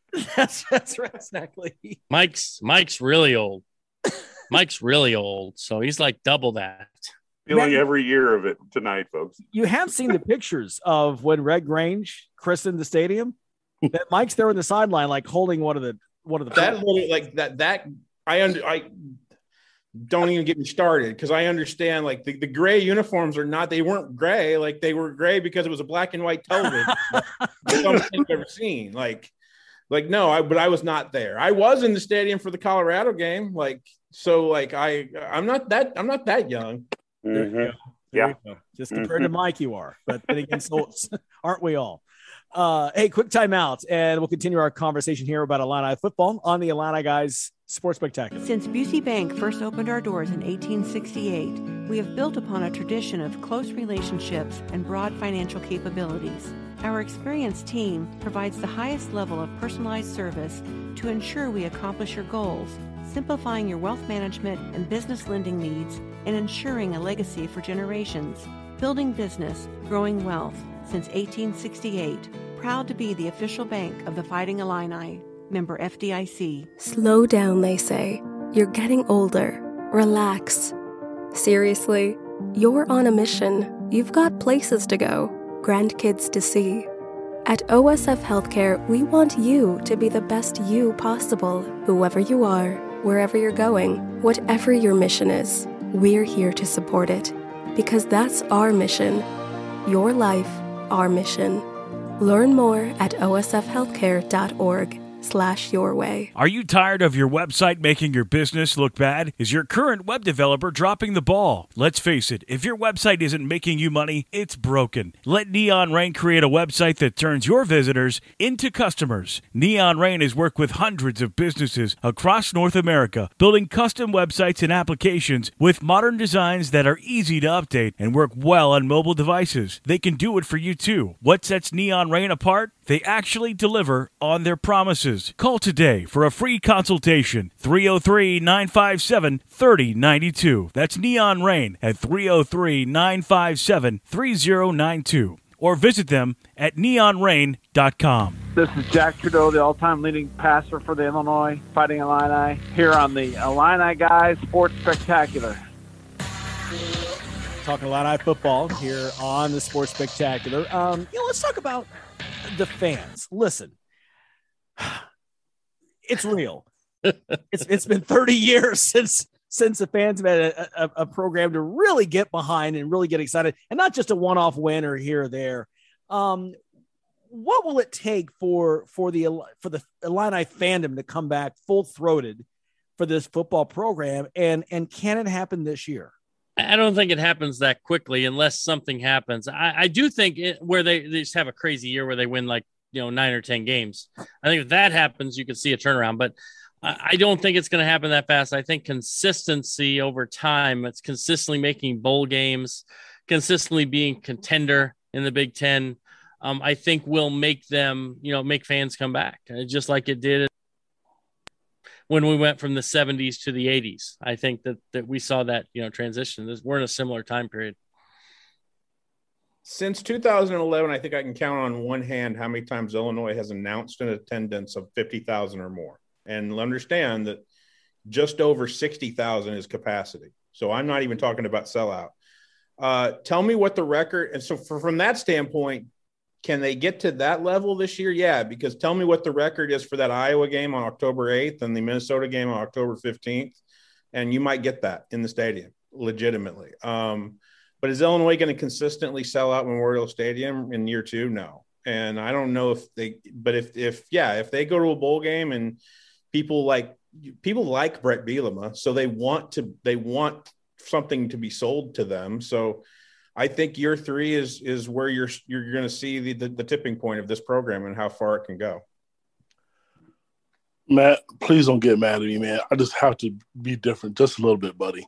I disagree. I think if they win eight games this year and they put up 24, 25 points a game, you're going to see the excitement. Illinois fans are loyal. I don't care if it's cross country, tennis, volleyball, they are loyal people. They are starving for a winner. They were close last year. And here's my thought they win eight games this year and they go to a good bowl game. And then the next year, if they win, Larry, to answer your question, I think you're going to see sellouts because what he was hired to do was to not be a one year guy. He was not hired to be a Ron Turner to go to a Sugar Bowl and be done, or Ron Zook to go to a Rose Bowl and be done. He is hired to win more games and on a consistent level, and that's what Bret's going to. I think he's going to do. So personally, if they can score points and not put people to sleep by scoring, you know, winning games nine to seven and put up some points and stop people defensively, I think the fans are starving. I think they'll show up. Yeah, and I'll be honest with you, kid. If if you can guarantee me some nine to seven wins, I'll take that over over exciting losses. To be honest with you, but I wonder, you know, Coach B is such a planner. You know, I, I got to wonder, does he actually have like an estimate in his mind of, of how many people should be at each home game and what his targets are? Because the man seems to plan every single point out. And of course, as he's building the team, you know, the, the success that they have is going to translate to butts and seats because that's that's what sports success translates to that and ratings on television. So, you know, I, I got to think it's all tied in, but he's got to get the wins. And we all saw this week, or not this week, but in the past two weeks, with realignment just how important this football program improving is. Coach Bielema is not afraid of a challenge, but there is a mountain in front of him to take this program that's been blah for since ever and bring it back to what it was in in the 80s. And he's got a huge challenge in front of him. And this year is how they compete this year is going to be big to where Illinois lands in the next two or three years. So there's some pressure there. I don't think he's afraid of it. I don't think the coaches are unaware of it. But um, there's a lot riding on this season. And um, if Tommy DeVito stays upright and makes throws, probably be okay. Mike, Matt, Mike, sorry, you know, he mentioned that, you know, in a press conference once. He knows, you know, he made reference to the basketball, to State Farm Center. He wanted his football program to be like that. And he knows he has to win games. Shauna Green's the women's basketball coach said the same thing. People aren't going to come to watch the losing teams. So, and that's everywhere, you know. So I can honestly tell you, he's really, really excited about putting people in the stands, but you have to win those games. And like I said, he's mentioned that before, and that's it's common sense. And I that's why I made the comment earlier. I, I Illinois fans are just loyal. I mean, it's a different fan base, one that we all know because we're on message boards, but they will show up if you win games. Yeah, I think I'm probably going to lean toward agreeing with Matt on this one. It doesn't happen this year. I think again next year is the one. If if you can get to that seven eight win bowl game momentum. Uh, now I think if the North, Northwestern game was at home end of the year, it would be rockets. If you're at you know seven and four at that point, chance to go eight and four, it'd be unbelievable. Unfortunately, they're going to fish on the road up in Evanston this year instead of uh, uh, of at home. But I do believe Bielema has got it going in the right direction. We'll see if that happens. All right, comes down to this. Give me your prediction on the season. What happens and do you have a number of, of wins in mind uh, that you think this team um, where they'll be sitting end of November? I think they they're going to win six games. I think they're going to make a bowl. Um, I, I don't think they're going to get much more than that. I, I think that some people have, you know, look at the schedule, and it is a favorable schedule in the sense that there are some winnable games. But I, I also think there's some uh, very difficult games and some toss up games that maybe people don't realize how, how difficult they're going to be. So I'm going to go six and six. I think they make a bowl game. It's a minor bowl, but I think it's a start. It's a, a beginning of um, kind of a, a, new era where they can make bowl games every year. Where you're not going into the season hoping to make a bowl game, you're hoping to contend uh, for your Big Ten division. I'd love to know what Illinois' record is going into the October first game when they go when Bret goes back to Madison and plays Wisconsin because you have four games before that. And if Illinois is 4 0, then yeah, I love their chances of being bowl eligible if they're anything short of 4 and 0 before then, I don't love their chances of being bowl eligible. This team could be five and seven and look a heck of a lot better than it did last year and have the exact same record. And I think people who understand, like say Josh Whitman and people who are evaluating the football program, like longtime season ticket holders, could see an improvement on the field and an improvement in the product and have the same record as they did last year. Because quite honestly, Illinois figured out a way to beat Nebraska last year when they weren't favored to do that. And, um, you know, there were a couple other, the nine overtime Penn State game was, you know, a, a that, that doesn't happen every single day. So there were ways for this team to only have two or three wins last year, and they managed to get to five. Um, if it breaks well for them, there will be bowl eligible, but they could be five and seven and be a better football program. I see seven and five. I think you know you look back to last year, and last year's in the past, obviously, but you know they left some games on the table. I think you know another year in the system, they fixed that. Also, they're going to be teams that they shouldn't be. You know, Matt, you mentioned the Penn State game. I'll be honest with you, I was impressed when they went to Minnesota and won at Minnesota. That was huge. Yeah, I, th- I think six and six. I'd like to see them three and one after their first four games. I, I really worry about is as you look at it, a lot of people, myself included, look at Indiana and like, oh yeah, we should win that. To me, Indiana is that key. That's that's that key game because you need to go three and one to start the season. We got to hit a break right here. Uh, Kendrick Prince, director of recruiting for IlliniGuys.com. Matt Stevens, Illini Guys football writer and analyst. Guys, great stuff. We'll talk to you next week. Thanks, guys. See ya. Thank you. Roundtable here on the Sports Spectacular. Much more to uh, with Adelia McKenzie, the Illini gal, up next. You're tuned in to the Sports Spectacular on the Illini Guys Radio Network. You're listening to the Sports Spectacular, powered by IlliniGuys.com on the Illini Guys Radio Network. Now, let's get back to the studio. Larry Smith, Mike Cagley, Brad Sturdy, the Illini guys here on the Sports Spectacular. You know, we are hosting a little golf outing coming up on August 26th at Atkins Golf Club at the University of Illinois. Matt Stevens is still with us. Matt, you and Brad got a chance to play this new track last week. Give us your thoughts. I, I think it's it's a wonderful uh, you know renovation of the old Stone Creek facility, and I think it it it provides Mike Small, it provides Renee uh, Slone with everything that they need to potentially host Big Ten championships and, and NCAA regionals in the future. It gives them a, a test locally right around the Champaign Urbana area for their roster as they lead into difficult tournaments. And I think anytime you can you can renovate a, a, a track and have it be an entertaining, you know, place for for members um, and then have it be a 7500 yard par 71 test for the guys on the roster um, and you have that mix i think it's i think it's everything that's been done has been done first rate. And uh, I, I was very impressed with everything that they had changed over from stone creek to to what is now atkins golf club yeah, I was I was really I, really loved the course. The greens were fantastic. Um, they've got you know new bunkers. Uh, they've got um, yeah, but I, I will say this, you know, Matt mentioned the the 7500 yard par 71 and I do not want to play the orange tees because it might take me to a few days to get done then. I may have to I would need like extra my cart would run out of gas. But no um or electro electric. So I guess they would run out of electricity. But no, I I was really impressed with it. I, I thought it's great. I mean, the way they've reshaped it and repurposed it, some of the things, it, I think it's fantastic. I, you know, I think this is an elite college golf facility now.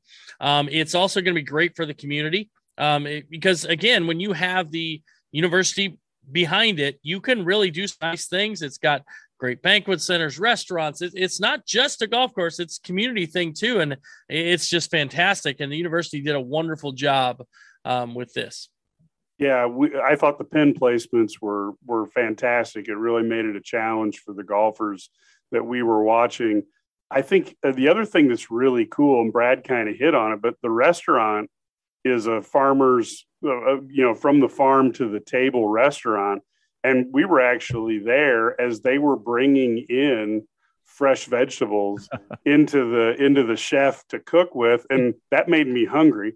Um and, and it was shocking. But, i mean it was uh, you know uh, you can see that they have an awesome um, banquet facility on the second floor of the clubhouse that can seat i think close to 500 people. Um, just a beautiful venue if someone in the community was wanting to do something, um, I can see where that would stack up with anywhere. So, I mean, uh, a great job done on multiple levels by the university. Brad, Larry, when's the last time you think Mike's actually had a vegetable? Like I'm calling BS on that a little bit. There, like there, there, could have been I had a one, salad. one on a pizza. There could have been no, one on no, a there pizza. can't be one on a pizza. No, one on a Uh, pizza no, is it, illegal. it could get dropped on there. You when they're doing all those toppings, there's no question a mushroom or a pepper could have gotten on a pizza that he ate. What's incredible is I, I want to say Monday night at, at dinner, I think he had two salads. Yeah, two salads there, Brad. I was, I was, um, yeah, we'll discuss that uh, later on in the uh, the second hour. Uh, Mike's eating prowess. Listen, you may really want to stick around for that because it was pretty impressive. Um, it was like superhero esque. Uh, it was something else. No, but but back to the course. You know, you're right. It was very Not all thought out. heros wear capes, Larry. No. Not all heroes wear capes. They- They wear bibs. Some wear bibs. Bibs. And expandable pants. Thank you. You drink minimum. Thank you. Uh, no, the course to your point, and we're going to hear uh, Josh Whitman's comments uh, next hour as well as uh, Matt Stevens got a chance to interview him um, during that course before you guys during the before you guys played the course. You know, just just fantastic. It's well thought out. Uh, it was easily accessible. Um, my first time driving out there. You're right. They repurposed the holes. I thought it was laid out very nice. Um, you know, they've got the areas there for uh, you know for your beverage for your snacks is well placed as well. It's well thought out. It's a fun track. I can't wait to get out there. We didn't play. Mike and I didn't play. We just uh, were there more for business planning things, but um, it's a lot of fun. And you know, I want to get your thoughts too, um, Matt and Brad and Mike, in terms of the pride that Josh Whitman has in, in facilities. I mean, he really to hear him talk about this, he was really, really proud of of the way this came out. His comments during the ceremony and even when talking to Matt. Yeah, I would I would say that that you know Josh, what Josh and and, and I'd say Mike have been able to put together here for, for Atkins is is a game changer. And what I mean by that is is that Mike has already put together a national championship caliber program at the University of Illinois, which is saying something in a school that has snow uh, in, in, the winter. I mean, you just don't see that anymore. Uh, the the indoor the the the indoor hitting facility, the indoor facility that they have, the immersion facility that they have is a game was a game changer a long time ago this adds to it. And what do I mean by that is that Josh Whitman and, and, everybody who's been involved with this now give Mike Small an opportunity potentially to host a regional. And Mike believes, and he's told me this, that he thinks that the regional assignments are going to start ending up like baseball, where if you have one of the top eight programs in the country and you have a facility that can host, you will host every year. We're not going, it's not going to be a bid system anymore to the NCAA. And Illinois didn't have that until now. They didn't have a place where they could do that or where it was capable. And then the other thing is, and I'm writing a story this week, is that Mike is is familiar with winning a Big Ten championship at home. You know, they won one at Savoy in 1988 when he was teammates with Steve Stricker. Um, they'd like to do that again, and I think they will obviously get the opportunity at Atkins to do that. So anytime you can put your program in a capability of making it easier to win a conference championship or win a national championship. That's exactly what Josh Whitman and everybody at Illinois has done with this. Yeah, I I totally agree with everything that Matt said. I I, I think that um, Josh Whitman is facilities. When you look at what he's done from a facility standpoint in a short amount of time, and this is just another achievement. And when Ubben renovation is finished, it's going to be another one, and then they're going to work on the next thing, and over and over it's got it. He's got a lot of pride because this is what you're known for. The Smith Center obviously is the best practice facility for football, or, best uh, you know practice facility for football in the in the country, perhaps. So this is uh, that's what it's all about right now. Yeah, he uh, Josh Whitman has a reason to be proud, and um, you know the same with Mike Small on this particular project. And sometimes legitimate uh, success is something that it's very good to be proud about, and maybe toot your horn a little bit. Yeah, absolutely. That was very cool to um, a lot of pride out there. And how cool was it also to have Chancellor Jones uh, as a part of that uh, that uh dedication ceremony? Very, very, uh, very neat, and um, a lot to be proud of. Kendrick Prince and the Illini guys talked with Illini football assistant coach Aaron Henry on his podcast recently. We'll hear part of that right after this. You're tuned in to the Sports Spectacular on the Illini Guys Radio Network. Planning to repair or upgrade your home or place of business? Whether it's a leaky roof, windows, or door, worn out siding or paint, outdated kitchen, bathroom, or basement, look no further than HX Home Solutions, your one stop shop for remodeling inside and out. Trusted by Chicagoland since 1950, find out why HX gets an A plus rating by the Better Business Bureau.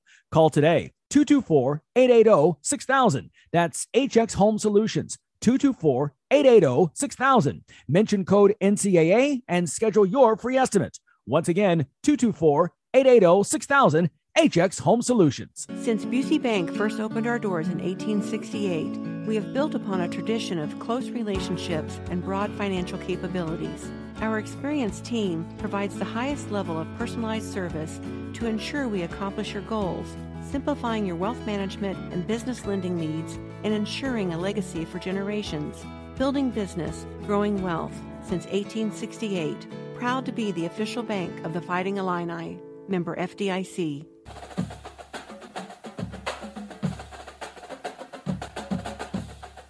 Welcome back to the Sports Spectacular. We talked with Kendrick Prince, Director of Recruiting for IlliniGuys.com, earlier in the show. He recently spoke with 2024 basketball commit Morez Johnson on his Keds Recruiting Roundup podcast. The six-nine forward out of Chicago St. Rita is one of the top players in the country in his rising junior class. Here's a piece of that interview, starting with why he chose Illinois. Okay, I committed to Illinois young because I know this is the place I want to be. I know this where I be. I went on a couple of visits, but none of them felt like how Illinois felt. Like Illinois felt like home as soon as I got on campus. Plus, I love the coaching staff. They want the best for me. They're not gonna let you teach yourself. They're not gonna let you slack. That's what I need. I need them to push me to the next level. I like that quote. So you mean it's like slack off as far as like take time off or take the easy way out? Is that what you mean or what? Yeah, they're not gonna let me take the easy route. Like, say if I want to cheat in practice, be lazy and stuff like that, they're not gonna let me do that. They're gonna be like, Reyes, pick it up. What you doing, Reyes? You went to a practice down there. I think the weekend you were down there, uh, I think your team was down there, or a few of your teammates were down there, and you got you got a chance to watch practice. And what was that like for you to see that kind of atmosphere with all those players on the court? What, can you explain what that was like? Like the practice was intense. Like I thought my practice at St. Rita was intense because of the way my coach coached at St. Rita. But when I got to Illinois, it was a different. It was just different. Coach Underwood didn't play. Coach Frazier was in the drills with them. It was just intense. I, I like I like the intensity. Everybody going after each other. Kofi and um, Omar going at it. You know, Coach and uh, Coach Tim Anderson, uh, the assistant basketball coach at Illinois, has been on a roll. Um, he's done a great job of trying to change the the look of Illinois basketball. Can you talk to us and tell the listeners out there your relationship with Coach Anderson and what, what, what you like about him as a basketball coach and what he brings to Illinois? Okay, I met Coach Anderson. Well, I first started talking to Coach Anderson my freshman year when he was at DePaul. He offered me a DePaul offer when I was a freshman. And in June, uh, going into my sophomore year, he um, was at Illinois. And then he offered me then, and we started talking. Then I took the visit. That's my guy. That's like an uncle to me. I love the way he's trying to train, change the culture at Illinois, and I'm trying to help him with that. You know, you, when you committed, because you know, I, as I mentioned on the air to start the show, you're one of the top 50 players in the country in your class. You know, for a kid like you to commit early, it makes a bold statement you know how you want to keep Illinois going and that you like what the program is doing. As far as a, uh, the program itself, you know the style of play and the fans. Can you talk a little bit about that? I mean, you know what you're looking forward to, and, and even in the Big Ten. Okay, I love how Illinois play inside out. Like they don't cancel the guards out just because they got good post game. They let the guards play too. Everybody's happy. They feeding the bigs. They go into their first option, which is the post and they working it out. Then they working the ball out. Kofi hitting in the corner to uh, Plummer, knocking down threes. Like everybody happy. They playing together, playing the right way. So, what part of your game? I mean, now that we're kind of like you know we're quarter into the AAU season, has your AAU season gone the way you like? Are you looking to do more? Are you happy? Or I mean, can you talk about that process? How that's going so far? Um, AAU going good right now, but it could be better. Like the couple of turns we've been going like four and one, six and one. Like we've been losing our first game and then bouncing back. I think like this weekend coming up, we're gonna pick it up. Like we need to start going undefeated. There's no way we should be not going. We should not be going undefeated in tournaments. But um, I think that's because we're coming out lazy right now, stuff like that. But we're picking it up. Last weekend we did good. We went four and zero. Oh. So you're all about winning. And one of the things I, I know you and Ty Rodgers are friends and you guys talk, and I love the attitude that you guys have and your demeanor as far as like winning basketball games and that toughness. Like everybody's not dogs. Like some people are dogs. Like Ty and me, we are dogs. Like we gonna go get it. We gonna make sure we win. We gonna play. We gonna lock you up. We gonna rebound. We gonna score. We gonna kill you. We gonna do everything to win the game. We are dogs. We gonna make sure we win the game, or at least make it hard for you to win. Good. I, okay some of the fans have never seen you play. What are you good at? And this is your time to brag. It's okay. Don't be bashful. Like I'm good at finishing. Like um, some people say I take crazy shots when I'm like with my layups and stuff like that, but I work on that stuff. I don't call it crazy. That's what I work on. I practice that. Uh, I'm good at finishing. I can rebound. I can play defense. I can guard multiple positions. Um, I can shoot the jumper. Um, I haven't shot it a lot at St. Rita this year because of the team I have. Like I don't need to shoot it. My team was pretty good. Have you worked a lot yeah. on that? Have you worked a lot on that on in AAU season? Shooting a little bit? Yeah. I'm moving around. I'm outside more with the AAU, working on it a lot more. You know, when I saw you play, it's really hard. I can't I can't it's not fair to compare kids and players. I get that. But you're just a freak of nature to be your size and athletic the things that you can do and how big you are, you know, you know, now you know you're going to be a junior. It's just really, really unique to see a kid like this. And it's been a long time since I've seen a kid like this at Illinois. Yeah, that's what I'm working on. I'm working on to become a three. I don't want to be just labeled as a five or a four. I want to be able to play multiple positions.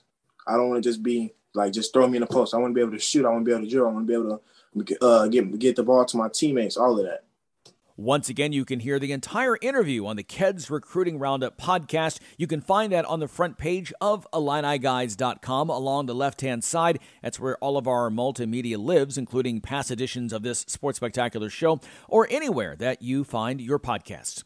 More Sports Spectacular after this. Since Busey Bank first opened our doors in 1868, we have built upon a tradition of close relationships and broad financial capabilities. Our experienced team provides the highest level of personalized service to ensure we accomplish your goals, simplifying your wealth management and business lending needs and ensuring a legacy for generations. Building business, growing wealth since 1868. Proud to be the official bank of the Fighting Illini. Member FDIC. You're listening to the Sports Spectacular, powered by IlliniGuys.com on the Illini Guys Radio Network. Now, let's get back to the studio. Drill on the Sports Spectacular. One thing we have not talked about in these two hours yet NBA Finals is now underway. Celtics and the Warriors. Gentlemen, your thoughts? You know, you got the you got the team of the past whatever seven years against the team of probably the next seven years right now. I mean, the Celtics are young, coming into their own two stars under 25. Um, and then you've got the the Warriors. They're they're a little older. They're a little grizzled, grizzled veterans, although they you know, play a fun style. But it's going to be interesting to see how they um, match up. I think um, Boston has some things that will make it difficult. They do a good job defensively. They've got good length. They've got a you know an elite defender who can run around and you know chase Steph and. So they're they're they're probably a good matchup for Golden State, but man, I, I, just feel like Golden State is just that veteran team. They've been here before, they've done it before, and I think they realize this might be the last hurrah. I mean, you look at all those teams in the West that are really close, um, and, and, you know almost you know right there. So I, I think it's going to be interesting to see if this last last hurrah for these guys, and so they're going to go give it all they have. Yeah, this this is one of the more intriguing finals, and it's kind of funny because I, I see it ending one of two ways. I see Golden State sweeping this, or I see Boston winning it in seven. Um, Boston has proved, you know, proven that they can get through um, and play you know, when their backs are against the wall.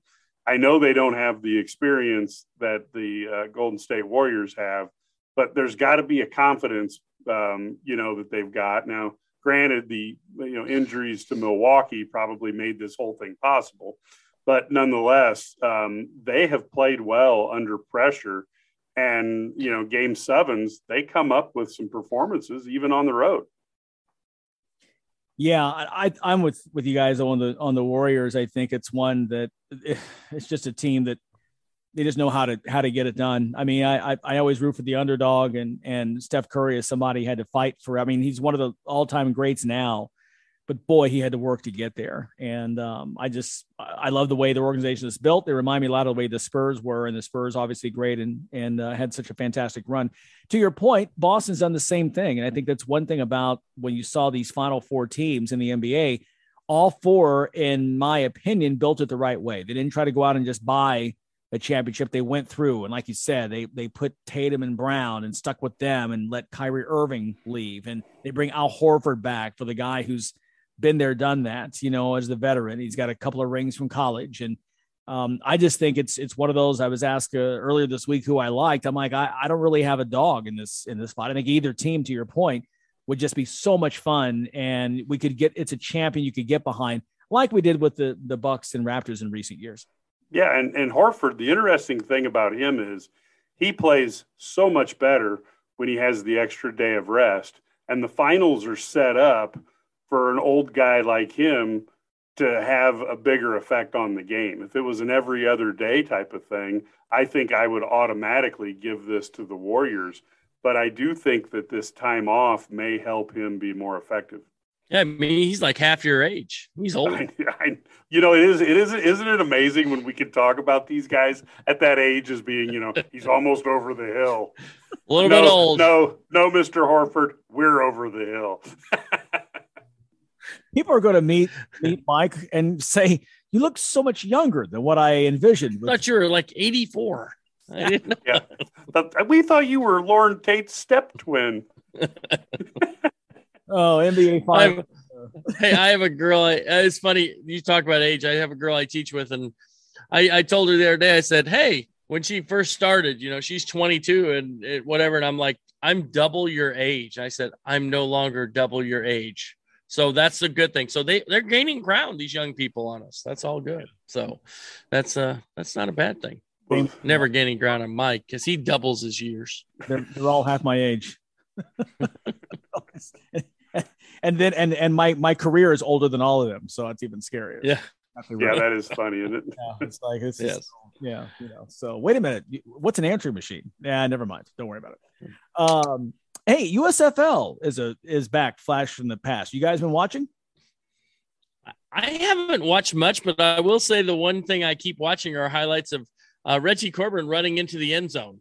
That seems to be a common occurrence. Um, long runs, you know, he's I think you know he's at the top in the league in like every rushing touchdowns. You know, one of the top five guys in the league, and so man, what a, I, th- this dude needs to be in the NFL next year. I mean, he really should be. He just perfect. He can play a third down back, whatever role you want, but he can. I, mean, I just think there there's no way that there are that many running backs better than than this dude. So go go Reggie and get to the NFL. Yeah, and, and I have not had as much time to watch this as I would like. Um, you know, the NBA playoffs get so addictive. I just can't help it. You've got it on every night. And in fact, when you get to the finals, you almost get the shakes because you're like, it's three more days until they play. And it's just such a challenge because I'm I'm so used to having it on every night. Meanwhile, my wife is like, wow, this is great. It's three more days until they play again. Larry wanted to. Larry wants to see all this stuff, but you know, in between Manny's and Petty's, he's it's hard, hard to find time. Oh, We're gonna we're gonna close out with that, are we? Yo, he's got to get his. He's Mike- got to get. Mike's the- getting his mullet permed, and Yeah. Larry's getting a Manny Petty. Larry's got to get the mustache, you know, waxed and you know, looking good and everything. Yeah. should have known. I should have known it was it was coming. And you know, and and and by the way, I know what you guys did last week. I haven't talked about it this this show. I was gonna let it go, but you started the show without me. And that's okay. That's okay. I still like you guys. But okay. Did you Give give Brad a control board and a microphone, and he cannot stop. It's all it's all downhill from there. There you go. That's right. When they have a words night, when they have a words night, they give me the microphone. They all just go, "Oh no, oh no." Dirty. Somebody save us. It's not a standing room only stop, crowd. Stop him, please. Somebody stop him. Well, um, full disclosure, um, my pedicure is in 20 minutes. So we're going to close the show here. Uh, for everyone joining us, David Williams, Ryan McClure, be sure to enjoy, uh, join uh, David in his first ever, uh, first annual golf tournament, uh, supporting a really good cause coming up on August 26th. And once again, um, uh, we'll have more details on that on the show as we get a little closer to that. Uh, thanks to everyone else on the show. Thanks to you for listening. Again, another uh, great week. Hopefully, you enjoy this weekend, and we'll see you right back here, same time next week. For Brad Sturdy, for Mike Kegley, for our guy on audio, the board over there. There he is, waving at you. Patrick Quinn. I'm Larry Smith. Go Illini. We'll see you next week. And please donate to the Larry Smith Testosterone Fund. We will need dollars immediately. ILL. I and I. This I has been I. a presentation of LMBC Sports, LLC, and JM Talent Productions. We'll be back next week on the Illini Guys Radio Network on these same stations across Illinois.